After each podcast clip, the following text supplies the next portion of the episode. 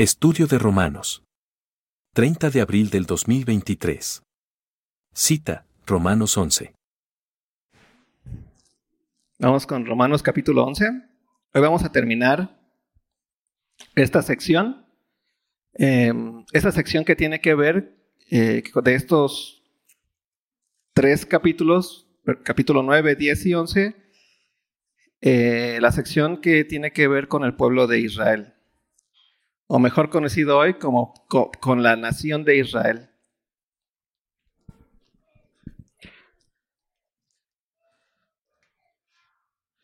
Vimos en el capítulo 9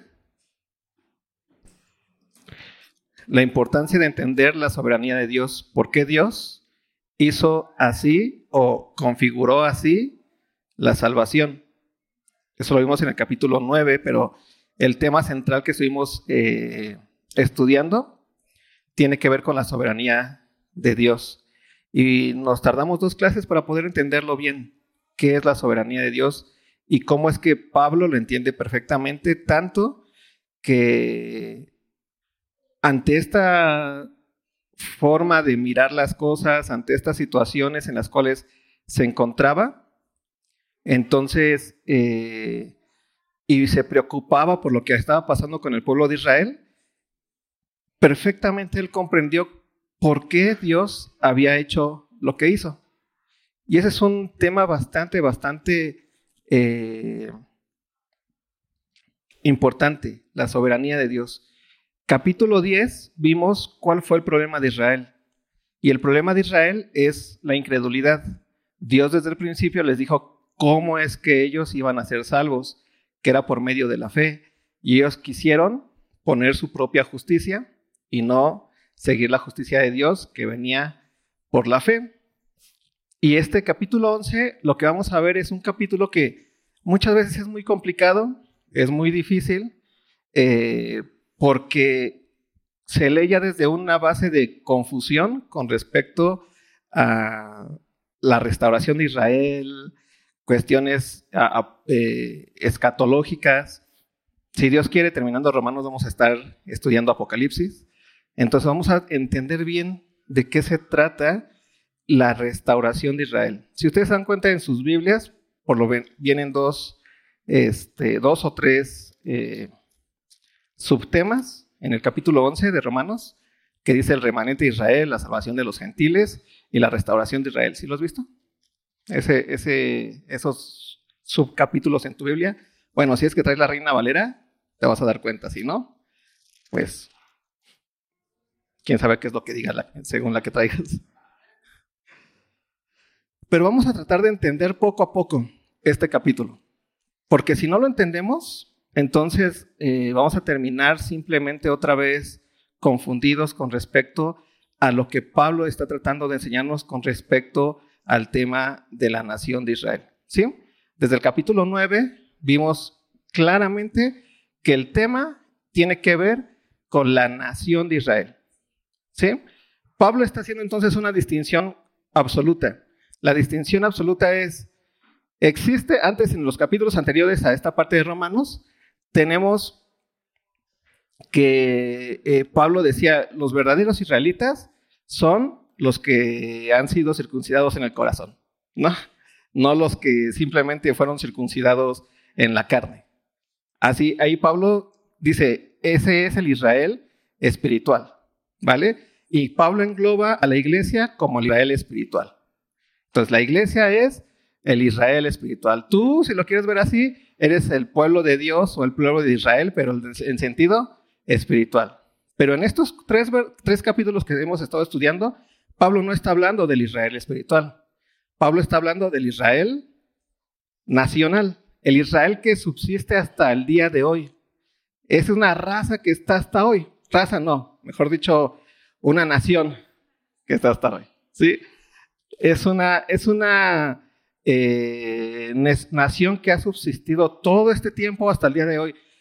Lo decíamos la semana pasada, se encuentran personas israelitas que pueden tener una genealogía y la pueden, la pueden rastrear hasta Abraham, si lo quieren ver así. ¿sí?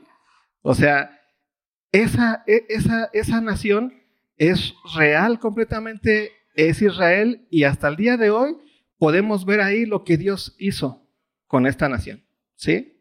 La elección de Abraham, la forma en la que Dios llamó a Abraham por medio de la fe. Pero ¿qué ocurrió? Y vimos la semana pasada. En el momento en que Dios eh, eligió a Abraham y eligió un pueblo, ¿no? Separó al mundo, a la raza humana, en dos. ¿Te acuerdas cuáles dos eran? Los judíos y los gentiles. Sí, eso es bien importante que lo tengas claro. ¿Por qué? Porque Dios eligió a un pueblo. ¿Para qué eligió a ese pueblo? Para que por medio de él viniera el Mesías, para que por medio de él Dios hablara al mundo, si lo quieres ver así. Entonces, ¿por qué eligió a este pueblo? Pues porque así quiso, porque Dios hace las cosas por su voluntad. ¿Para qué lo eligió? Para que ellos fueran los receptores de su ley, de sus promesas, de sus profetas, y por medio de ese pueblo viniera el Mesías, el Salvador del mundo. ¿Vale? Así eligió Dios a Israel, solamente por el afecto de su voluntad. Pero había otros, que eran los gentiles y que habían quedado fuera de, esa elección y que habían quedado lejos de Dios, lejos de la ciudadanía. ¿Vale? Así quedó completamente eh, separado el mundo. Después, cuando viene Cristo, ocurre que surge la iglesia. Y la iglesia está conformada por esos dos tipos de personas, los que vienen de la genealogía de Israel, ¿no? Y los que no, de israelitas y de gentiles. Pero en la iglesia, Dios de ambos pueblos hizo uno, quitando las enemistades, derribando la pared de separación que había entre ellos completamente. Y entonces la iglesia es un lugar en donde ya no hay judío ni griego, no hay esclavo ni libre. ¿Si te acuerdas todo lo que Pablo enseña? La iglesia es un lugar donde ya no hay una distinción entre tú eres israelita, yo soy gentil, pero los dos somos cristianos, pero yo, tú sigues siendo israelita y tú sigues gentil. Siendo gentil, Pablo dice, no, así ya no funciona el tema. El tema es, en la iglesia todos somos uno, ¿en quién? En Cristo Jesús, tanto judíos como gentiles, ¿vale? Pero ¿cómo queda el mundo cuando tú lo ves aparte de la iglesia? Ya queda entre creyentes, que es la iglesia, y no creyentes. Dentro de los creyentes había judíos y había gentiles, y dentro de los incrédulos había judíos y había gentiles. ¿Sí? Ahora, ¿qué pasó y qué, qué pasó con el pueblo de Israel cuando vino Jesús y después cuando Jesús predicó y cuando Jesús murió, cuando Jesús resucitó? Muchos de los judíos, entre ellos Pablo, se convirtió en perseguidor de los del camino de los cristianos. ¿Sí? Comenzó a haber este momento en donde muchos judíos comenzaron a ser, eh, pues prácticamente los que estaban tratando de destruir la iglesia. Entre ellos estaba Pablo, llamado antes Saulo. Ya en grupos pequeños estamos viendo hechos. Todo esto se te va a hacer así muy claro porque ahí lo habla toda esta parte. Y entonces los israelitas comenzaron a, perseguir a la iglesia, comenzaron a matar a la iglesia. ¿Te acuerdas de Esteban? El primer mártir, ¿no? Fue matado bajo el, Sanedrín, O sea, ahí está, la, iglesia comenzó a ser perseguida por los fariseos, en este caso, por esos fariseos israelitas que habían cerrado por completo su oído al Evangelio. Eran incrédulos. Seguían siendo israelitas y seguían siendo de la, de, la descendencia de Abraham, pero eran incrédulos. ¿Sí? Entonces tenemos que los israelitas siguen permaneciendo, pero hay israelitas que son incrédulos. Y hay gentiles que también son incrédulos. Hasta la fecha, hasta el día de hoy, ¿existen israelitas? Obviamente. ¿Sí? Ahorita vamos a tocar este tema. Es de lo que trata el capítulo 11. Vamos para que vayamos viendo entonces qué es lo que Pablo trata de decir.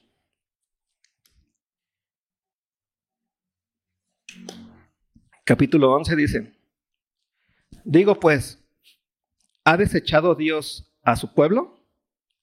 Y esto es muy, esta, esta pregunta es muy importante, porque dice, Dios desechó a su pueblo. ¿De qué pueblo está hablando? De Israel. Completamente estamos hablando del pueblo de Israel. La pregunta es una pregunta fuerte, porque dice, a ver, imagínense ya viéndolo desde, desde arriba, Pablo, eh, ve que ya Dios eh, eligió a, la, a, la, iglesia, que ya Dios envió a su Espíritu Santo a la iglesia, que ya Dios, ya, ya Dios le dio la plenitud a la iglesia y la iglesia está conformada por judíos y por gentiles, y de repente dice, bueno, pues lo más fácil de decir es, Dios desechó a su pueblo, ¿no? ¿Y qué es lo que causa eso? Una especie de enemistad, los que sí somos de Dios y los que ya no son de Dios, por decirlo así. Y ve lo que dice Pablo, ¿acaso Dios ha desechado a su pueblo? Y la respuesta es, en ninguna manera. Pero vamos a ver de qué está hablando Pablo con respecto al hecho de que Dios haya desechado. En ninguna manera, porque también yo soy israelita de la descendencia de Abraham, de la tribu de Benjamín. ¿Qué hubiera sido o qué significaría que Dios desechara a Israel? Que le cerrara las puertas de la salvación. Eso es el desechar Dios al pueblo, que te cierra las puertas de la salvación. Y, Pablo dice, pues no pasó eso porque yo soy israelita y soy qué? Salvo. Y el hecho de que yo, siendo israelita, sea salvo, no significa que Dios desechó a su pueblo. Al contrario, Dios cumplió su promesa. ¿Sí? Dios no dijo, ah, bueno, entonces como estos este, no creyeron y crucificaron a, Jesús, ¿sí te acuerdas qué es lo que, lo que decían frente a Pilato? Cuando Pilato les dijo, ¿a quién quieren que le suelte? A Jesús, que yo lo veo y no ha hecho nada, hasta como que medio me cae bien, o a Barrabás. ¿Y qué dijo el pueblo? ¿Quién pueblo? El pueblo de Israel. ¿Qué dijo el pueblo? Suéltanos a quién? A Barrabás. ¿Y qué hago con este? Decía Jesús, eh, decía Pilatos respecto a Jesús. ¿Y qué hago con él? ¿Y qué dijo el pueblo? Crucifícale. ¿Sí? Entonces parece que en esa transgresión que llevó a cabo el pueblo con su promesa, que era Cristo Jesús, es como si pensaras, Dios ya se enojó con el pueblo, entonces le cerró las puertas y lo desechó. Y la respuesta de Pablo, no, tanto que no, que yo siendo israelito he nacido de nuevo y soy parte de la iglesia. La iglesia que ahora ya Dios está cumpliendo su promesa, entonces quedó abierta por, por, el, por el sacrificio de Cristo para que tanto judíos como gentiles por medio de la fe fuesen salvos. Entonces, por eso Dios no desechó al pueblo de Israel y hasta la fecha Dios no lo ha desechado. ¿Por qué? Porque sigue abierta la salvación para quién? Para todos, tanto judíos como gentiles. Dios no ha desechado a ningún ser humano. Dios no ha desechado a ninguna nación. Tanto judíos como gentiles tienen aún hoy la bendición de poder ser salvos, porque Cristo pagó los pecados y resucitó. ¿Sí? Ese es el sentido de no desechó Dios a Israel. ¿Por qué? Porque yo soy israelita, de la descendencia de Abraham, de la tribu de Benjamín, versículo 2. No ha desechado Dios a su pueblo, al cual desde antes conoció. ¿O no sabéis qué dice de Elías la escritura ¿Cómo invoca a Dios contra Israel diciendo, Señor, a tus profetas han matado, han dado muerte y tus altares han derribado y solo yo he quedado y procuran matarme? Pero ¿qué le dice la divina respuesta? Me he reservado siete mil hombres que no han doblado la rodilla delante de Baal. ¿No? Y antes de Cristo, el pueblo de Israel siempre fue un pueblo rebelde, siempre fue un pueblo necio. ¿no? ¿Te acuerdas de la parte en el Evangelio de Jerusalén eh, donde Jesús dice en una forma triste, Jerusalén, Jerusalén, tantas veces he querido reunirte como una gallina reúne a sus polluelos y, cuidarte, pero me, encuentro con un pueblo necio y rebelde que me desecha una y otra vez. Y ese es el problema de Israel. El problema de Israel es el mismo problema que tiene el ser humano y se llama incredulidad. Y la incredulidad lo hemos entendido como ese pensar que sabemos más que Dios. Aquel que entiende que no sabe más que Dios es el que abre su oído para la fe, que es escuchar a Dios, entender lo que dice y depender de lo que Él dice. La incredulidad se basa en que tú en que puedes pensar que Dios no tiene nada que decirte.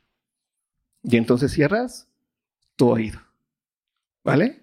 Y es lo que le pasaba a Israel. Dios mandaba a sus profetas, eh, esta queja de, de, Elías, ¿sí?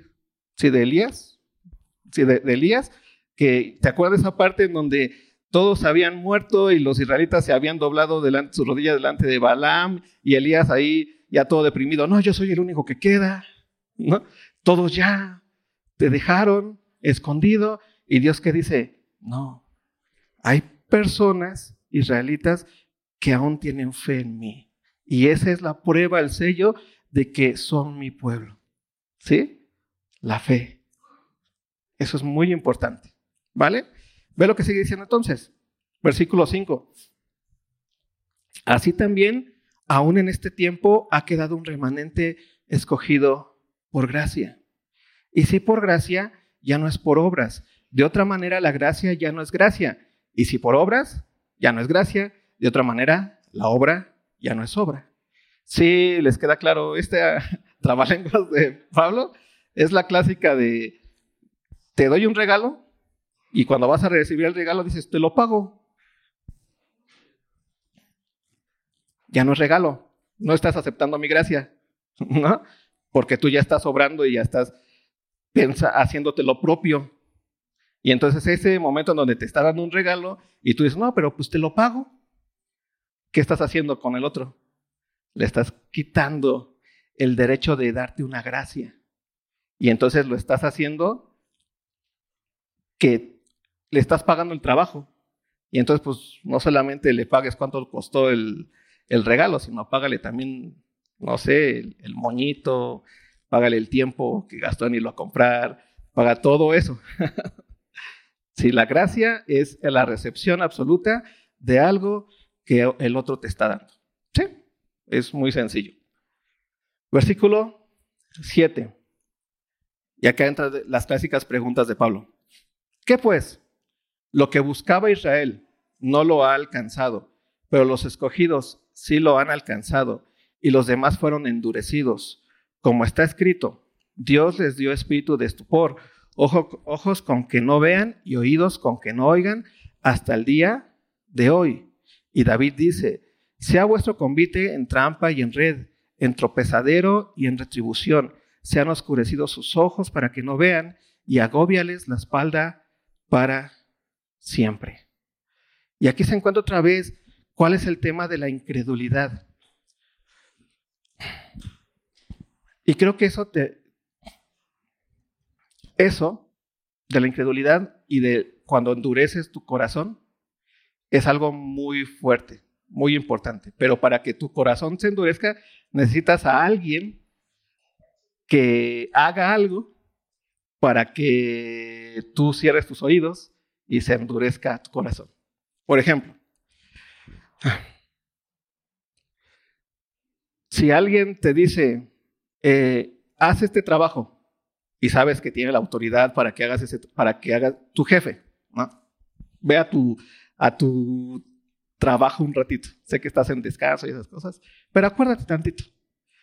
Tu jefe llega y te dice, haz este trabajo. Ya está una orden. Cuando tu jefe te, da una orden, ¿tú qué piensas? ¿Qué es lo primero que te viene a la cabeza? ¿Ya? Hacer, lo tengo que hacer, aunque no quieras. ¿No? ¿Cuántos de aquí quisiéramos trabajar, bueno, ganar y que no nos dijeran qué hacer y que no tuviéramos nada que hacer en el trabajo? Estaría bien chido, ¿no? Pero cuando llega el jefe y te dice, ¿me entregas un reporte?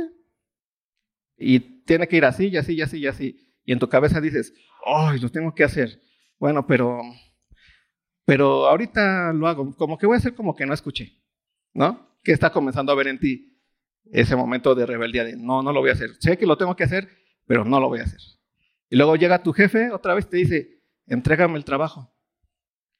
Y tú, no, pero es que no lo voy a hacer.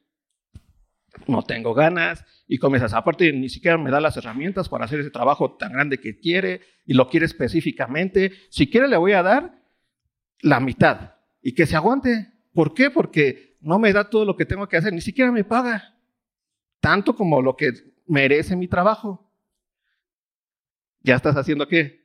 Tu propia idea de, pero sabes que lo tienes que hacer. Y otra vez llega tu jefe y te dice, entrégame el reporte. Y tú, no, ¿por qué? Porque tú ya te hiciste todo tu cuento acá, ¿no? De toda la injusticia que hay ahí y llegas al punto en donde te cierras completamente y ya estás a un paso de decirle a tu jefe, no lo voy a hacer. Hágale como usted quiera. ¿Qué pasó ahí? Ante una orden, hubo un endurecimiento de quién? Del trabajador pero ese endurecimiento se hizo cada vez más duro cuando el jefe, ¿qué le decía? Haz tu trabajo, haz tu trabajo, haz tu trabajo, haz tu trabajo. Y el otro se hacía más duro, más duro, así, no, ¿por qué es injusto para mí? No, porque yo sé más que él. ¿Él qué va a saber? ¿Sí? Y es lo que pasaba con el pueblo de Israel cada vez que Dios le decía, hey, a ver, pueblo, vengan, adórenme a mí. ¿Y qué hacía el pueblo de Israel? ¿Adoraba a quién? A Baal. Eh, tú simplemente lee la historia de Israel. Entonces Dios le hablaba la verdad a un pueblo que no tenía la capacidad para llevar a cabo esa, e, ese trabajo. ¿Por qué? Porque la naturaleza era pecaminosa. Y ahí entramos otra vez al tema de la ley. ¿Te acuerdas de la ley? ¿Cuál era el problema de la ley? Que Dios le decía al pueblo, haz esto para que el pueblo dijera, Señor, pues no tengo la capacidad, envía tú, ¿no? Ayúdame, soy miserable. ¿Sí te acuerdas de la parte que vimos? Miserable de mí, ¿quién me va a librar de este cuerpo? Y, se esperaba eso, que terminaban terminaran en esperanza del hecho de que Dios iba a mandar al Salvador. Pero ¿qué hacía el pueblo? En lugar de decir, soy miserable, ¿qué decía el pueblo? No, lo vamos a hacer. No, es más, Nel, no te hacemos caso a ti, voy con Baal. ¿Sí? Ese es el tema de Israel y ese es el problema de Israel, un pueblo incrédulo. Pero cuando hablamos de que es un pueblo incrédulo, lo hablamos porque es un pueblo que no tenía la capacidad. Dios no esperaba de él que obedecieran. Dios esperaba de él que dijeran, soy miserable, ¿quién me va a librar de este cuerpo de muerte? Lo vimos en el capítulo 7, ¿sí te acuerdas? Eso es lo que esperaba Dios, porque ese es el momento en donde quedas abierto a la fe. Señor, haz algo da tu Mesías, da tu Salvador. Pero ¿qué hizo el pueblo? No, no es como tú dices Dios, yo pongo mi propia justicia. Y nos pasa. ¿Cuántas veces no tu mamá te dijo, ve las tortillas? Y tú, ay, pero ¿por qué? Estás viendo que estoy jugando. Tú nada más me odias, me odias. ¿Sí me explico? Ahí está. ¿Cuántas veces no pensaron que sus papás los odiaban porque les decían cosas que tenían que hacer? Y es la naturaleza humana. E Israel cuando fue elegido, fue elegido para hacer ese canal de la salvación del mundo, no para que por el nacimiento en esa nación ya eran salvos, sino que necesitaban también esperar a quién? Al Salvador. Y entonces por eso cada vez se endurecían y se endurecían y se endurecían más. Versículo 11.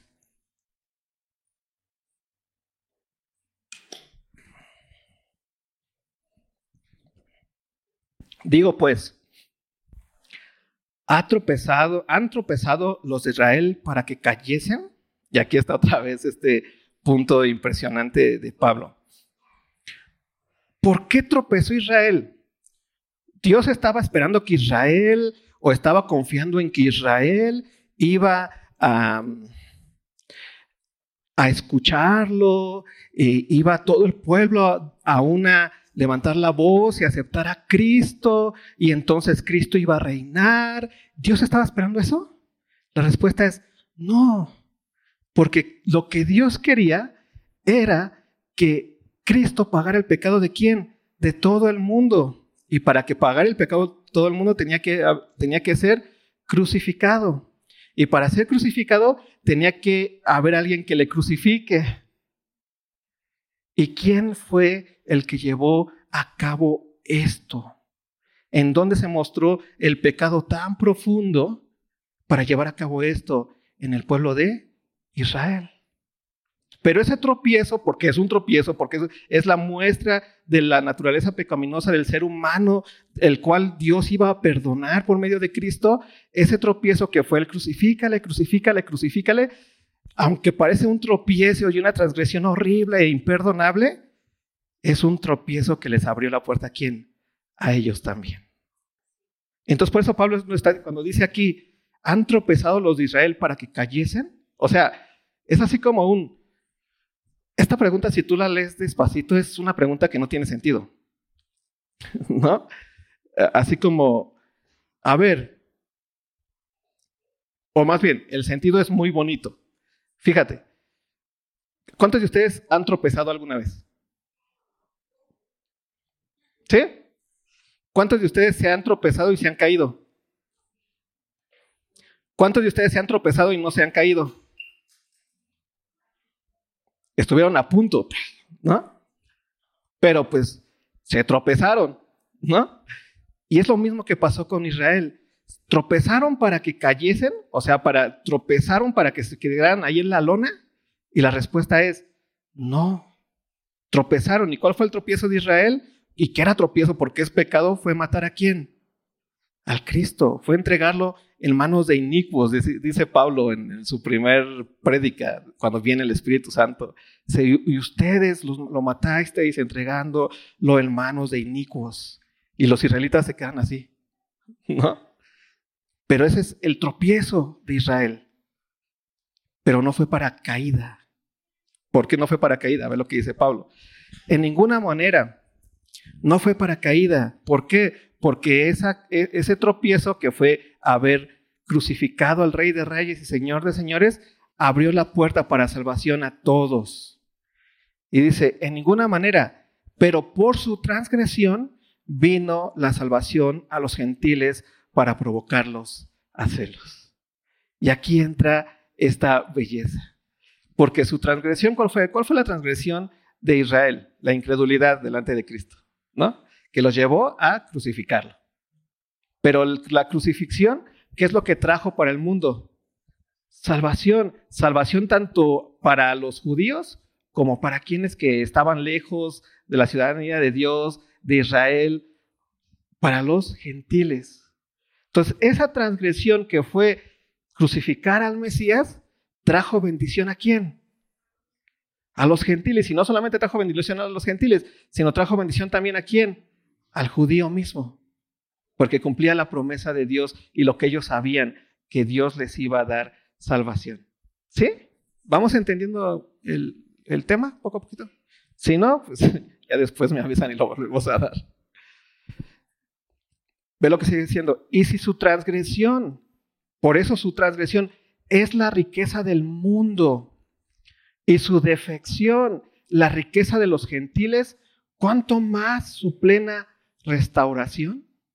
Y esto es algo muy hermoso porque su transgresión, ¿cuál fue su transgresión? Crucificar a quién? Al Mesías.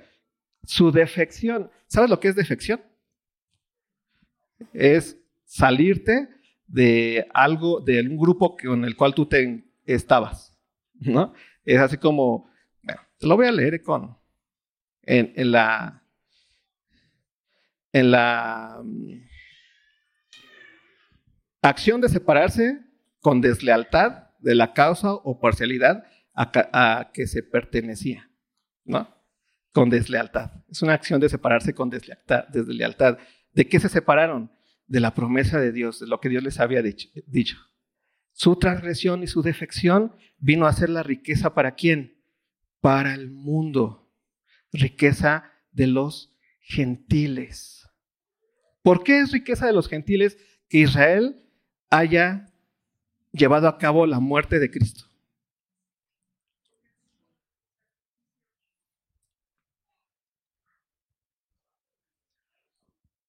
Porque vino la salvación por medio de esa, de, esa, de, esa transgresión. No que la transgresión sea buena, no,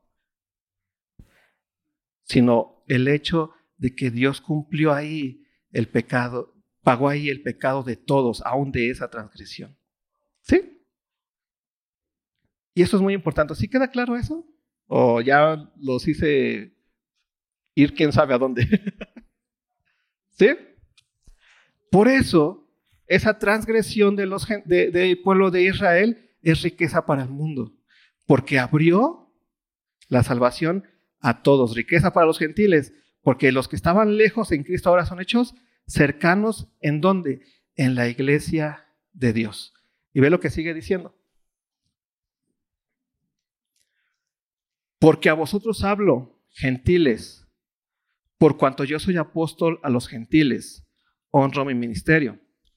Pero si en alguna manera pueda provocar a celos a los de mi sangre y hacer salvos a algunos de ellos, porque si su exclusión es la reconciliación del mundo, ¿qué será su admisión sino vida de entre los muertos? Si las primicias son santas, también lo es la masa restante, y si la raíz es santa, también lo son las ramas. ¿Qué les está diciendo aquí al pueblo de, a, los gentiles? Recuerda el, contexto. El contexto es, los de Israel, han llevado a cabo su incredulidad tan fuerte que mataron a quién? Al Mesías, pero también han seguido persiguiendo a quién? A los del camino. Entre ellos de los perseguidores era Saulo. Después de que Saulo se convierte, también lo persiguieron a él.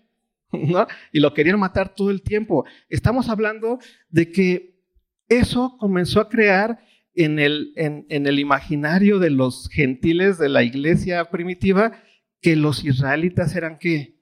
Malos. Que eran como Satanás, ¿no? Eran el demonio encarnado. Esos ni salvación tienen. ¿Has odiado a alguien como hasta para dudar de su salvación?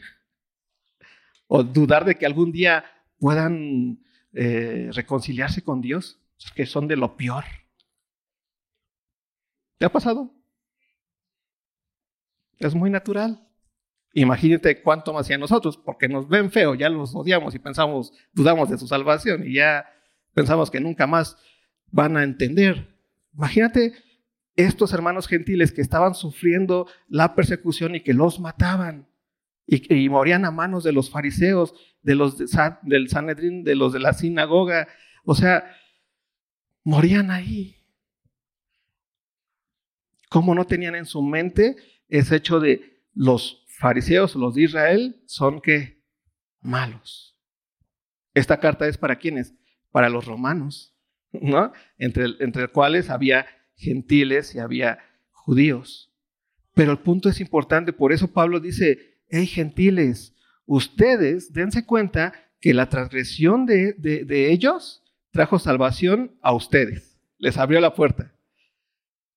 Pero que aún sigue abierta la puerta no solamente para ustedes, sino también para ellos. Y si ellos vienen de nuevo a Cristo, no sabes qué bendición serán.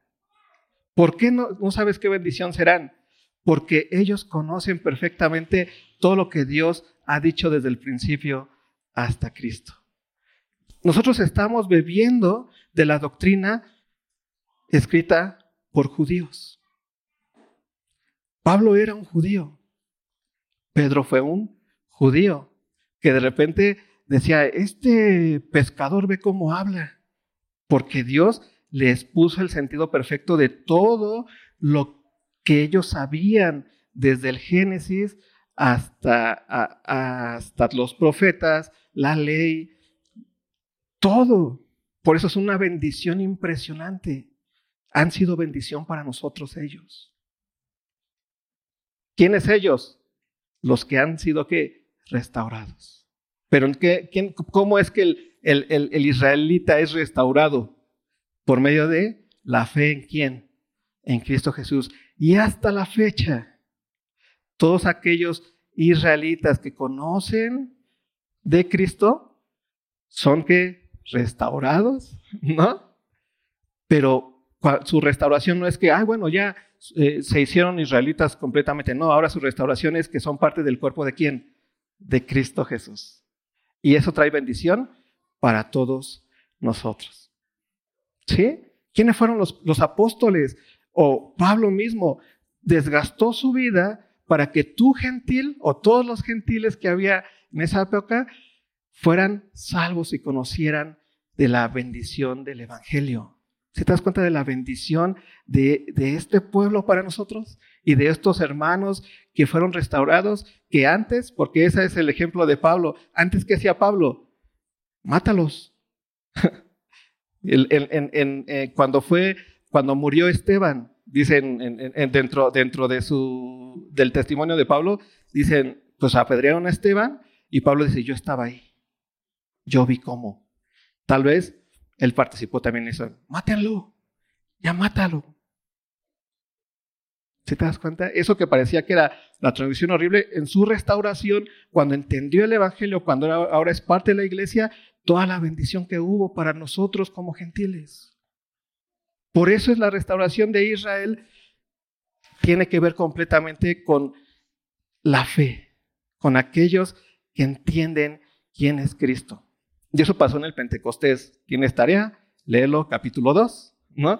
Era una fiesta completamente judía, en donde celebraban eh, que, que, Dios les había dado los mandamientos. Viene el Espíritu Santo por primera vez a la iglesia. La inauguración de la iglesia es un estruendo impresionante hay como 3.000 personas que llegan ahí, son, son las 3.000 que creyeron, pero pues ese estruendo hizo que fueran a ver el chisme así casi todo el pueblo, los que estaban ahí, y se para delante de ellos Pedro y les comienza a predicar, y entonces ellos dicen, ¿qué hemos hecho?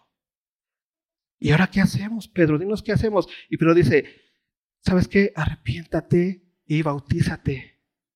Y ese día fueron añadidos como 3.000 personas. ¿Te das cuenta? Y esas tres mil personas judíos fueron bendición porque ellos eh, ante la persecución se, se, se, esparcieron por todo el mundo y comenzaron a predicarle a quienes, a los judíos que vivían en otros lados y a los gentiles que vivían en otros lados. Dios cumplió su promesa con ese pueblo judío de que aquellos que entendían el Evangelio iban a ser luz para las naciones. ¿Sí? ¿Qué nos significa esto? Que hoy el pueblo de Israel, por ser Israel o por ser nación, entonces es eh, eh, salvo, simplemente por eso. No, están en transgresión si no entienden, si están incrédulos, están en transgresión. Pero está, está abierta la puerta para ellos, para que cuando crean, ellos sean bendición para todos. Así como el gentil, cuando cree, poder ser bendición a quién? A los demás. ¿Sí? Ve lo que sigue diciendo.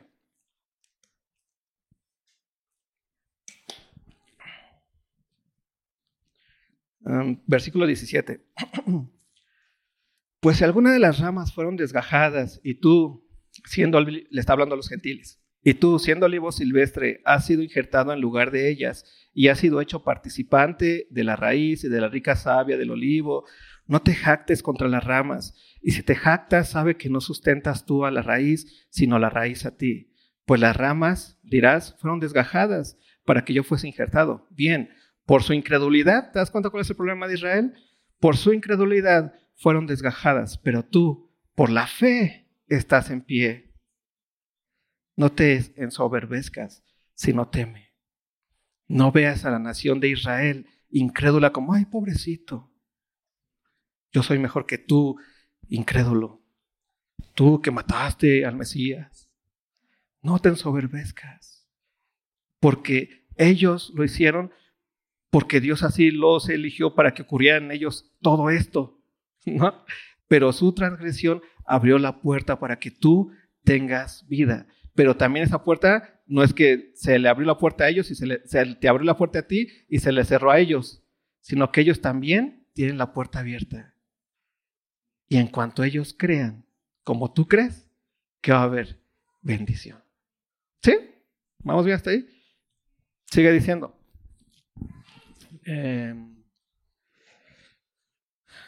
fe en pie. No te ensoberbezcas, sino teme.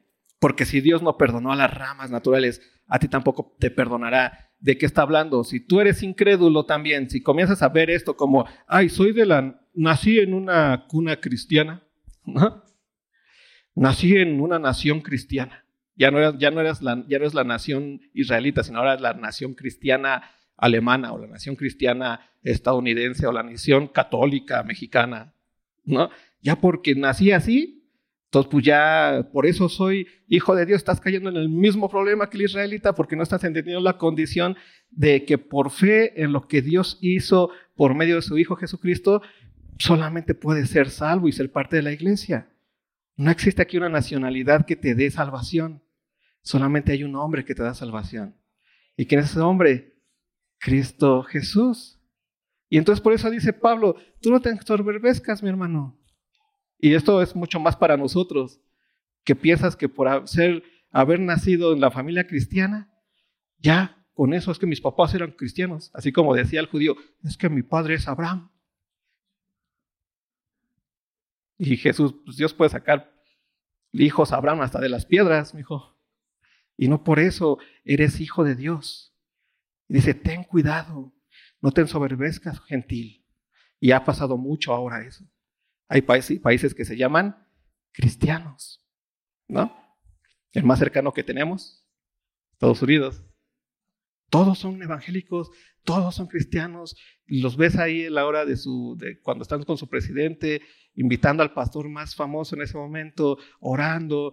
Eh, eh, todos eh, juran y ponen la Biblia y todos ponen su cultura cristiana y dice y piensan que por eso ya y es lo que le está diciendo, no te ensoberbezcas, gentil. Porque si Dios no perdonó a los que había elegido en su incredulidad, tampoco a ti en tu incredulidad. ¿Necesitas qué? Fe en quién? En Cristo Jesús. Porque tú estás en pie por la fe. Y Él también está en pie por la fe. La iglesia, por eso está en pie por la fe. Y el fundamento de la iglesia es la fe en lo que Cristo ha hecho. Y la iglesia y los que por fe hemos creído en Cristo, somos parte del pueblo de Dios, que es la iglesia en donde ya no hay judío ni griego, sino que en Cristo somos uno, somos el cuerpo de Cristo. ¿Vale? ¿Vamos bien hasta ahí? Me apuro y termino esta partecita y la siguiente semana le damos la otra. Mira pues la bondad y la severidad de Dios la severidad ciertamente para con los que cayeron. Dios juzgó la incredulidad, pero la bondad para contigo. Si permaneces en esa bondad, pues de otra manera tú también serás cortado. Y aun ellos, si no permanecieren en incredulidad, serán que injertados, pues poderoso Dios para volverlos a injertar. Porque si tú fuiste cortado del que por naturaleza es olivo silvestre y contra naturaleza fuiste injertado en el buen olivo, ¿cuántos más estos que son las ramas naturales serán injertados en su propio olivo? Entonces, ¿ya te diste cuenta cuál fue el problema completo o la piedra absoluta de tropiezo del judío en donde comenzaron a ser cortados? ¿Fue quién? Cristo. De hecho, en Juan lo dice, yo soy la vid y vosotros son los quienes, los pámpanos. El que no da fruto, ¿qué dice? Va a ser cortado y echado que fuera. Y eso, es, y eso es lo que le decía a quién? Al judío. Yo soy la vid y vienes, y, tú eres los pámpanos, judío. Tienes que dar fruto, pero ¿qué fruto es el que buscaba Cristo en sus, eh, eh, en sus ramitas? El fruto de la fe. Pero no tuviste fe. Entonces, ¿qué ocurrió? Fuiste cortado, judío. Y en, esos que fue cortados, otros que no estaban ahí, pero que tuvieron que fue, fueron quienes injertados a saber quién es, que es quién, Cristo Jesús. ¿Sí? Y eso es lo hermoso. Pero eso que fue cuando fue cortado ese judío, no significa que ya se le acabó la oportunidad, ya no puedes volver. Sino que dice, si ya no permanece en incredulidad, ¿qué puedes hacer? Si esa rama que no era parte de la vid fue puesta ahí, cuanto más no esta ramita que si era Dios la va a volver a tomar y la va a volver a meter en donde? En él. ¿Sí? Por eso la importancia de entender que el Evangelio es para judíos y es para gentiles. Y que la transgresión de Israel y que el hecho de que haya sido incrédulo no ya lo dejó fuera, sino que Dios está completamente puesto para volverlos a tomar, siempre y cuando no permanezcan en qué? En incredulidad. ¿Sí? No es una cuestión de como de repente lo toman. Y entonces Dios los va a agarrar aunque no quieran y los va a meter como obligación. Eso no existe aquí. Es que incredulidad. Si no permaneces en esa incredulidad, entonces vas a tener fe. Y esa fe te va a llevar a dónde? A ser pues otra vez en la vida. Y ya termina Pablo con esto. Ahí donde me 23. Y aún ellos, si no permanecieren en incredulidad, serán injertados, pues poderoso Dios para volverlos a injertar. Porque si tú fuiste cortado del que por naturaleza es olivo silvestre, y contra naturaleza fuiste injertado en, en el buen olivo, cuanto más estos que son las ramas naturales serán injertados en su propio olivo. Porque no quiero, hermanos, que ignoréis este misterio, para que no seáis arrogantes en cuanto a vosotros mismos. No seas arrogante. Esto nos sirve mucho al gentil. ¿no? Necesitamos entender que es por fe. No es por nacer en tu, en tu México cristiano o en tu Estados Unidos evangélico. No, es por fe. Para que no seas arrogantes en cuanto a vosotros mismos. ¿Qué ha acontecido a Israel? Endurecimiento en parte. ¿Por qué en parte? Porque no tuvo, porque hubo los apóstoles y otros que entendieron y escucharon y eran parte también de Israel. Endurecimiento en parte hasta que haya entrado la plenitud de los gentiles. Y luego todo Israel será salvo. Como está escrito, vendrá de, Sión el libertador, que apartará de Jacob la impiedad, y este será mi pacto con ellos, cuando yo quite sus pecados. Así que, así que en cuanto al Evangelio, son enemigos por causa de vosotros, pero en cuanto a la elección, son amados por causa de los padres. Porque irrevocables son los dones y el llamamiento de Dios. Pues como vosotros también en otro tiempo erais desobedientes a Dios, pero ahora habéis alcanzado misericordia por la desobediencia de ellos, así también estos ahora han sido desobedientes para que por la misericordia concedida a vosotros, ellos también alcancen misericordia, porque Dios sujetó a todos en desobediencia para tener misericordia de todos. ¿Te das cuenta? ¿A quién sujetó Dios en desobediencia? A todo el mundo, tanto judíos como gentiles. ¿Por qué? Porque Dios iba a tener misericordia de todos. ¿Por medio de quién? De Cristo Jesús. ¿Y qué es lo que está diciendo? Y va a llegar un punto, hermanos, cuando Cristo venga, ¿no? Que en ese momento los que creyeron, ese momento va a ser cuando ya no va a haber más para los gentiles, no va a haber más eh, como eh, chance, no va a haber más. Y entonces la plenitud de los gentiles ya estará completa de los que han entrado a la iglesia. Pero también es lo mismo para quienes, para los de Israel. Porque la plenitud entonces de Israel, así se cerrará la promesa para ese pueblo puesto ya en la iglesia de Cristo, en donde tanto israelitas como gentiles vamos a ser tomados, vamos a ser salvos. ¿Sí? ¿Qué significa esto en pocas palabras? Que la nación de Israel y la nación y los gentiles hasta la fecha tienen la puerta abierta hasta el momento en que Cristo venga y cierre la puerta. Y entonces en ese momento ya no va a haber más, ya estará la plenitud de los gentiles, pero también ya estará todo ese Israel. No, cuando habla aquí Pablo de todo Israel será salvo, no está hablando de que todo Israel así de la nada, el pueblo de Israel que exista en ese momento será salvo así como por magia, porque si no rompe todo lo que tiene que ver con el Evangelio. Todo el Israel que ha creído será que salvo. ¿Sí? Así de sencillo. No hay más. Es la parte, Pablo ha quedado completamente claro diciéndonos que el tema aquí es que entendamos que no existen pueblos que simplemente por ser nación serán salvos, sino que todo tiene que ver y la salvación tiene que ver y tiene que pasar por medio de quién? De Cristo Jesús. Pero sí existe un pueblo que Dios eligió y que existe hasta hoy, ¿no? Que Dios tomó para que por medio de él viniera el Mesías. Y, se y hubo una transgresión de ese pueblo, claro. ¿Por qué? Porque el hecho de haber sido elegido como pueblo de Dios no le quitó su naturaleza pecaminosa, necesitaban ellos también un Salvador, ¿no? Por eso Dios todo lo encerró en desobediencia para dar misericordia a todos. Y entonces, en ese momento en el que ya se, hoy se abre en Cristo la salvación tanto judíos como para gentiles, se va a cerrar hasta el momento en que Cristo venga. Entrará en la plenitud de los gentiles y entrará, ya habrá entrado todo Israel el Israel que dejó la incredulidad y que vino a Cristo por fe. ¿Sí? Y entonces Pablo termina con, esta, con este poema. Oh profundidad de las riquezas, de la sabiduría y de la ciencia de Dios. Cuán insondables son tus juicios e inescrutables sus caminos. Porque ¿quién entendió la mente del Señor? ¿O quién fue su consejero? ¿O quién le dio a él primero para que le fuese recompensado? Porque de él y por él y para él sean todas las cosas. A él sea la gloria por los siglos. Amén. Y en pocas palabras es un, ah, parece que se hizo un relajo. Pero eso que nosotros vemos como relajo por todos lados, eso que nosotros vemos como un, ¿qué está pasando? ¿Por qué hace así Dios todas las cosas? Pablo dice, lo hizo porque es Dios. ¿Quién puede dar un consejo?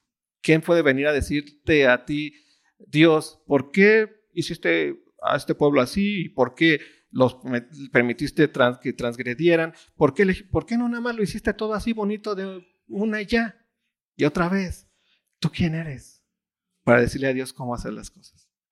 Oh, profundidad de las riquezas de la sabiduría de Dios. ¿Sí? Hasta aquí la historia de Israel. Espero que se haya entendido un poquito, pero entendamos que esa nación es una nación que es amada por Dios, pero también los gentiles son amados por Dios y la puerta está abierta, tanto para ellos como para nosotros. Pero ahora nosotros somos quienes? La iglesia, aquellos que por medio de la fe tenemos paz con Dios, por medio del Señor Jesucristo. Somos los que tenemos el Espíritu Santo ahora, los que tenemos el poder de testificar y de ser de bendición a quienes, a todos los demás. ¿Vale? Oramos. Señor, te damos gracias porque eres bueno. Gracias por tu amor, gracias por tu misericordia. Ayúdanos a entender todo esto, entender que, Señor, todo esto es por la fe en lo que tú hiciste por medio de Cristo Jesús en esa cruz. Porque tú resucitaste y porque tú nos has dado la promesa de que vas a volver por nosotros, Señor. Ayúdanos a entender que ahora somos tu iglesia, somos tu pueblo, ese pueblo que por la fe ha sido transformado y ha sido hecho tuyo, ha sido adoptado. Señor, ayúdanos a saber que, que por lo que tú has hecho en nosotros, podemos dar testimonio a los demás por medio del Espíritu que nos has dado. Gracias por tu amor, gracias por tu bendición y gracias Dios porque aún la puerta está abierta. Y te rogamos por todas las naciones de la tierra, por Israel y por todas las naciones que existen, que ellos puedan entender y conocerte, conocer tu salvación. En el precioso nombre de ti, Hijo amado. Amén.